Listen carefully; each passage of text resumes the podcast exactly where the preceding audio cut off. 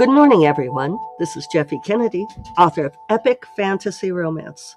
I'm here with my first cup of coffee. Delicious. Today is Monday, September 4th, Labor Day here in the US. Something we can always be grateful for that uh, people fought to have uh, reasonable work hours I am, of course, fortunate to choose my own hours. But it's, um, it's a day worth noting that people didn't automatically get national holidays like this until they campaigned for it. Um, easy to forget the rights and privileges that we have are the result of people fighting and sometimes dying for them. I saw a great speech by uh, I think it was Martin Sheen just recently on behalf of the Writers Guild. Well, actually, for the Screen Actors Guild, but they are striking in support of the Writers Guild for writers to be paid, fairly in Hollywood. And Martin Sheen told an, an old Irish story, which I've never heard before, but I would say one of the great truths of old Irish stories is that um, the Irish tend to make them up at will and as is convenient. Just a bit of blarney for you. Uh, and I get to do that because I am mostly Irish, a little bit Scot, a little bit Dutch, but a lot of Irish.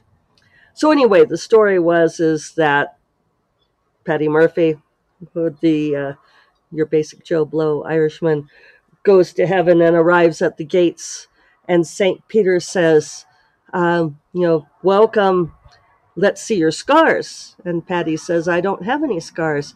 And St. Peter says, Was there nothing worth fighting for then? It's very Irish. Uh, you know, people who believe in never going down without a fight. So um, here I am back, getting back into all things groove. Uh, last week was fun with my friend Kelly Robson visiting, but it was I wasn't as productive as I would be if she were not here.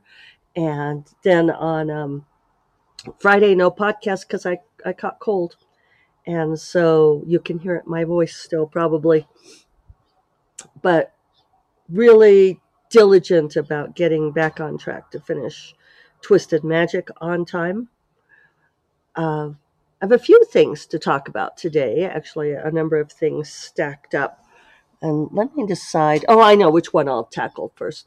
So I find this really interesting because, and maybe this is just a human tendency, is people want to know what the rules are on something.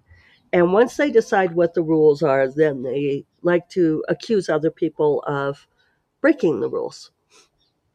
And I find this fascinating behavior in particular when it comes to alternate fantasy worlds, secondary fantasy worlds, and magic systems. And I believe I've told this story before, but a long time ago, I had a writing friend who had decided that she wanted to write a vampire novel, but she wanted to do like this clever inversion of the vampire tropes and write her own unique vampire novel. Which, you know, there's nothing wrong with doing that, but that seems to be how a lot of people who want to be very clever about what they're doing come at stories. They're like, oh, well, I'm going to do this thing that's never been done before, and I'm going to be so much cle- more clever than everyone else. And so, like these silly vampire tropes, I'm going to do totally different things. Okay, well, part of her problem was is that she had never read a vampire novel. And so she kept asking me for vampire rules, basically so she could break them. And when I suggested to her a couple of vampire novels that she could read so that she could understand the freaking genre, right? She declined because she didn't want to read any vampire novels. She just wanted to write one. And it's amazing to me how people can come at that and not realize how inherently offensive that is. It's that they walk into a new place and decide that they want to do things totally different, that they want to be unique and insightful and um, do all sorts of clever things. And then, but they don't want to honor what's gone before them, not even with the simple courtesy of actually reading what went before. Killian is out here with me. If you're on video, you'll see him in the background. So she became very upset with me because she kept asking me questions like, you know, can vampires see themselves in a mirror? And what happens if a vampire doesn't drink blood? Or can a vampire drink something besides blood? And I kept saying, it just depends. It depends on the book, it depends on the author. And she's like, well, just tell me the most common thing. Because she was trying to shortcut this, right? Which I found offensive on top of all the rest of it. And I was like, no. I said, it literally depends on the vampire and on the author that created that particular story because, spoiler alert, vampires don't actually exist. So it's not like there's a science around it. Uh, I saw a great thing recently about the difference between science and theories or other beliefs is that you can always come back and prove the same things with science again. That science will always come back to the same principles. And I'm probably not explaining that well. I wonder if I can find the quote. Well, I'm not going to be able to find it, but basically, it's that science has reproducible results. If we lost all of our scientific knowledge now, we could start over and still come up with the same principles because they're unchanging, they're demonstrable, they're provable. Uh, I was on a panel with some folks talking about magic systems and religions in in books, and I and there were an interesting array of people on this panel, but one of them was an actual minister or something like that. And I said that one of the cool things about creating religions and magic systems is that they don't change, or I'm sorry, they do change, um, is that you can create all your own rules and that you can make magic be true in the world in a way that it is not true in our world, where it's all comes down to belief in our world. And uh, the minister type said, well, that miracles were demonstrably true, that the world was full. Uh, Killian's climbing the tree.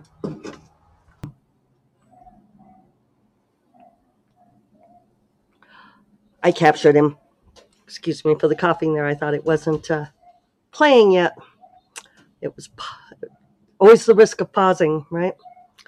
So, anyway, uh, yeah, so the minister contended, which is a very religious faith thing to say and I mean, I'm a comparative religious studies major back in college. So I I understand a lot about religious faith and religious texts and mysticism. And I've studied it a fair amount. But the thing is, is that faith is very different than proof. Having faith in miracles is not proof. It's not scientific proof. And so I argued with him on that. I said, establishing a world where magic is demonstrably real is different than believing in miracles in our own world. And I afterwards I said I hope he I hadn't offended him, and he said, "Oh no," but he um, definitely wanted to stick to that point, right? So anyway, my point, and I did have one. Oh, magic rules. So, so the whole reason that this came up for me is that I have some of my audiobooks up on YouTube for free. Uh, I talked about this quite some time back, but I've got uh, the first four books of, well, Bonds of the first three Bonds of Magic books, and then the the first book of Renegades of Magic Shadow Wizard. Uh, I've put them up there for free. It's been interesting. Uh, I guess I haven't touched back on results on that, but I now that I have enough subscribers on YouTube, thank you all. Uh, I can uh, I get a decent income from those listens. Uh, YouTube monetizes them, and I get income from that, and that really helps pay for the audiobooks. And I think it reaches a really different audience. So recently, there was some person, um, a guy had a the user had a traditionally male name. Uh, although not much data on their user account. I did go look at it. But he listened to all three um, Bonds of Magic books. And I know this because he commented on them regularly. And he would comment at various points with the time signature and seemed to think that he was giving me, I'm not exactly sure what, what he thought he was doing. But one of the things that like he commented like 11 minutes in, and the characters had only had sex twice, and that he guessed it could be worse. I'm like, I, it's interesting to me when people offer criticism on stuff that's free. You know, it's like, uh, but he thought he was being clever in the way that men who comment on sex scenes in books always think they're being clever. That's a theme today, isn't it? It's like the whole when you think you're being clever, are you? Are you though? Darynda Jones laughs at me. We I saw her at Bubonicon and we were talking about that. She uh, thinks that I'm funny because of my. Is it though? The way she's like Jeffe questions everything. I'm like, do I though?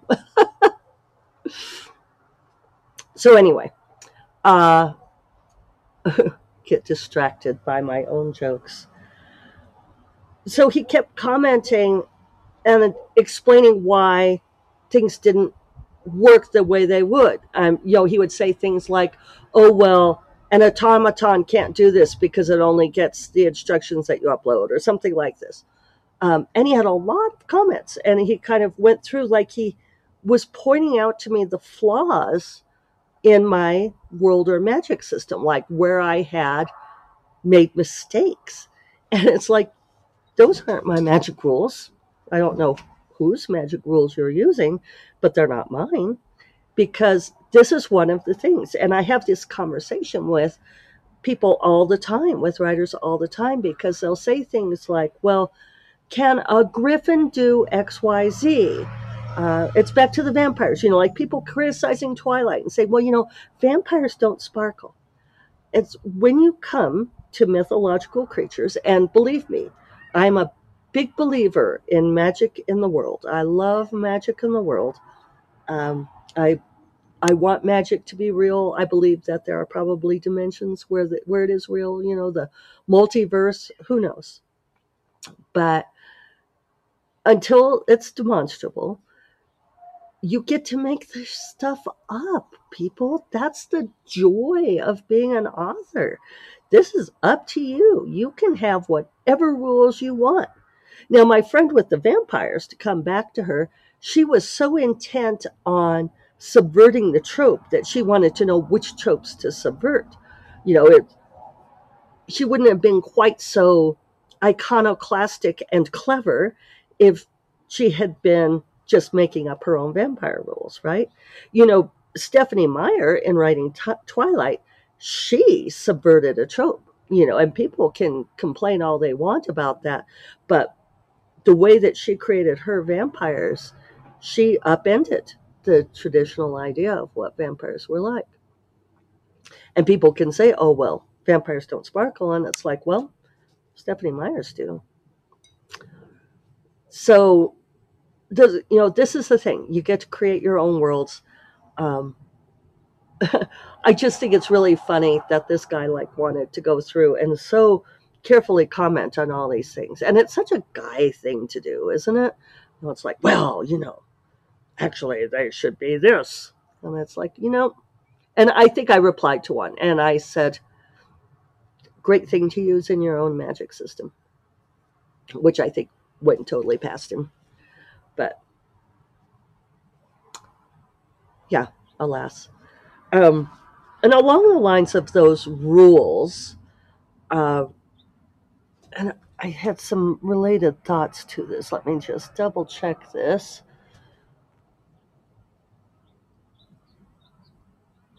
Oh, yeah, I'm not sure I want to talk about all of that. Um, well, so yeah, we'll just go back to, you know, along the lines of rules. It's the same kind of thing with writing advice. One of the gals in my Patreon and Discord said something. It was she was worrying about her second book releasing, second novella, and she said something about how someone had told her that the second book always does worse than the first, and so she was braced for that. And we were all like, "That's bullshit." Um, and she was like, "Oh, that's a relief because I just, you know, I think she just accepted the rule." So here are some rules of thumb, people. I'm still a fan of the internet. I still believe that the internet has done more good than ill. But with that caveat, the internet has enabled anyone capable of typing on a keyboard to issue knowledgeable proclamations. And you have no idea, no idea who they are uh, you know, it kind of goes back to that joke from very, very early days of the internet where it shows the dog sitting at the keyboard talking to another dog, and the dog is saying, No one knows you're a dog on the internet. And this is true. You don't know who these people are giving you advice. Unless you know who they are, you do not know. Sorry, I know that's like a, uh, well, it's a something. Um, but it's also true. Um, you know, like me, if you listen to my podcast and you talk to me online, you've met me in person, you have a way of knowing that I'm actually not a dog on the internet, at least not literally. So you have a verifiable, a verifiable idea of who I am and from where my advice comes, the kind of experience I have. You know my take on things. Now, you don't have to agree with me, sure, uh, but you know where I'm coming from. You know what I am, what I'm talking about, right? You know, you have a sense of who this person is spouting off advice. When somebody else says, oh, the second book always does worse, and it's like, oh, yeah, well, you know that they've written three books or you know you you know their online persona. People don't necessarily know. And a lot of times people just parrot advice or aphorisms that they have heard from other people and they're they're not careful about what they repeat. Why should they be? They don't care. They just want to sound good. They want to sound knowledgeable. And nothing makes people happier than giving advice to people who they think no less than them. And I really want to say present company accepted. I I don't feel like I do all of this because it makes me really happy to talk down to all of you. I do this in part because there is so much bad information out there and it drives me crazy. So, two rules of thumb there. I'm holding up fingers for thumbs, but uh, the first is unless you really know what that person's experience is, not what they tell you it is, take everything they say with a grain of salt. Mean, you don't have to not be friendly to them or not listen, but take what they say with a grain of salt because, yeah, they could be a dog on the internet, right? With a really good um, ability to keyword, maybe a little uh, bark to text ability um, second rule of thumb is anytime, anytime, and, and here I'm going to put this in absolutes. Anytime someone gives you an absolute, saying, oh, the second book always tanks, or everybody knows that. Anytime someone says everybody knows, or some variation of everybody knows, that's a big red flag for assumed information with absolutely no foundation. Uh, but also if they put it in absolute terms, if they say things like always or never or this is, you know, the rule is take it with a grain of salt because they are they're kind of doing the opposite of science. They are not giving you empirical evidence, they're giving you anecdotal data, which means they are telling you a story that they have heard repeated. And the thing is is people just tend to repeat these various truths that make them happy to hear for whatever reason because maybe their second book tanked. But anyway, that's my advice for the day. And I'm at 20 minutes, so I'll save the rest for Friday. Mosquitoes are getting me too. Uh, hope you all have a wonderful week. I hope all of the advice you get is sound and based on empirical data and sound evidence. You all take care. Bye bye.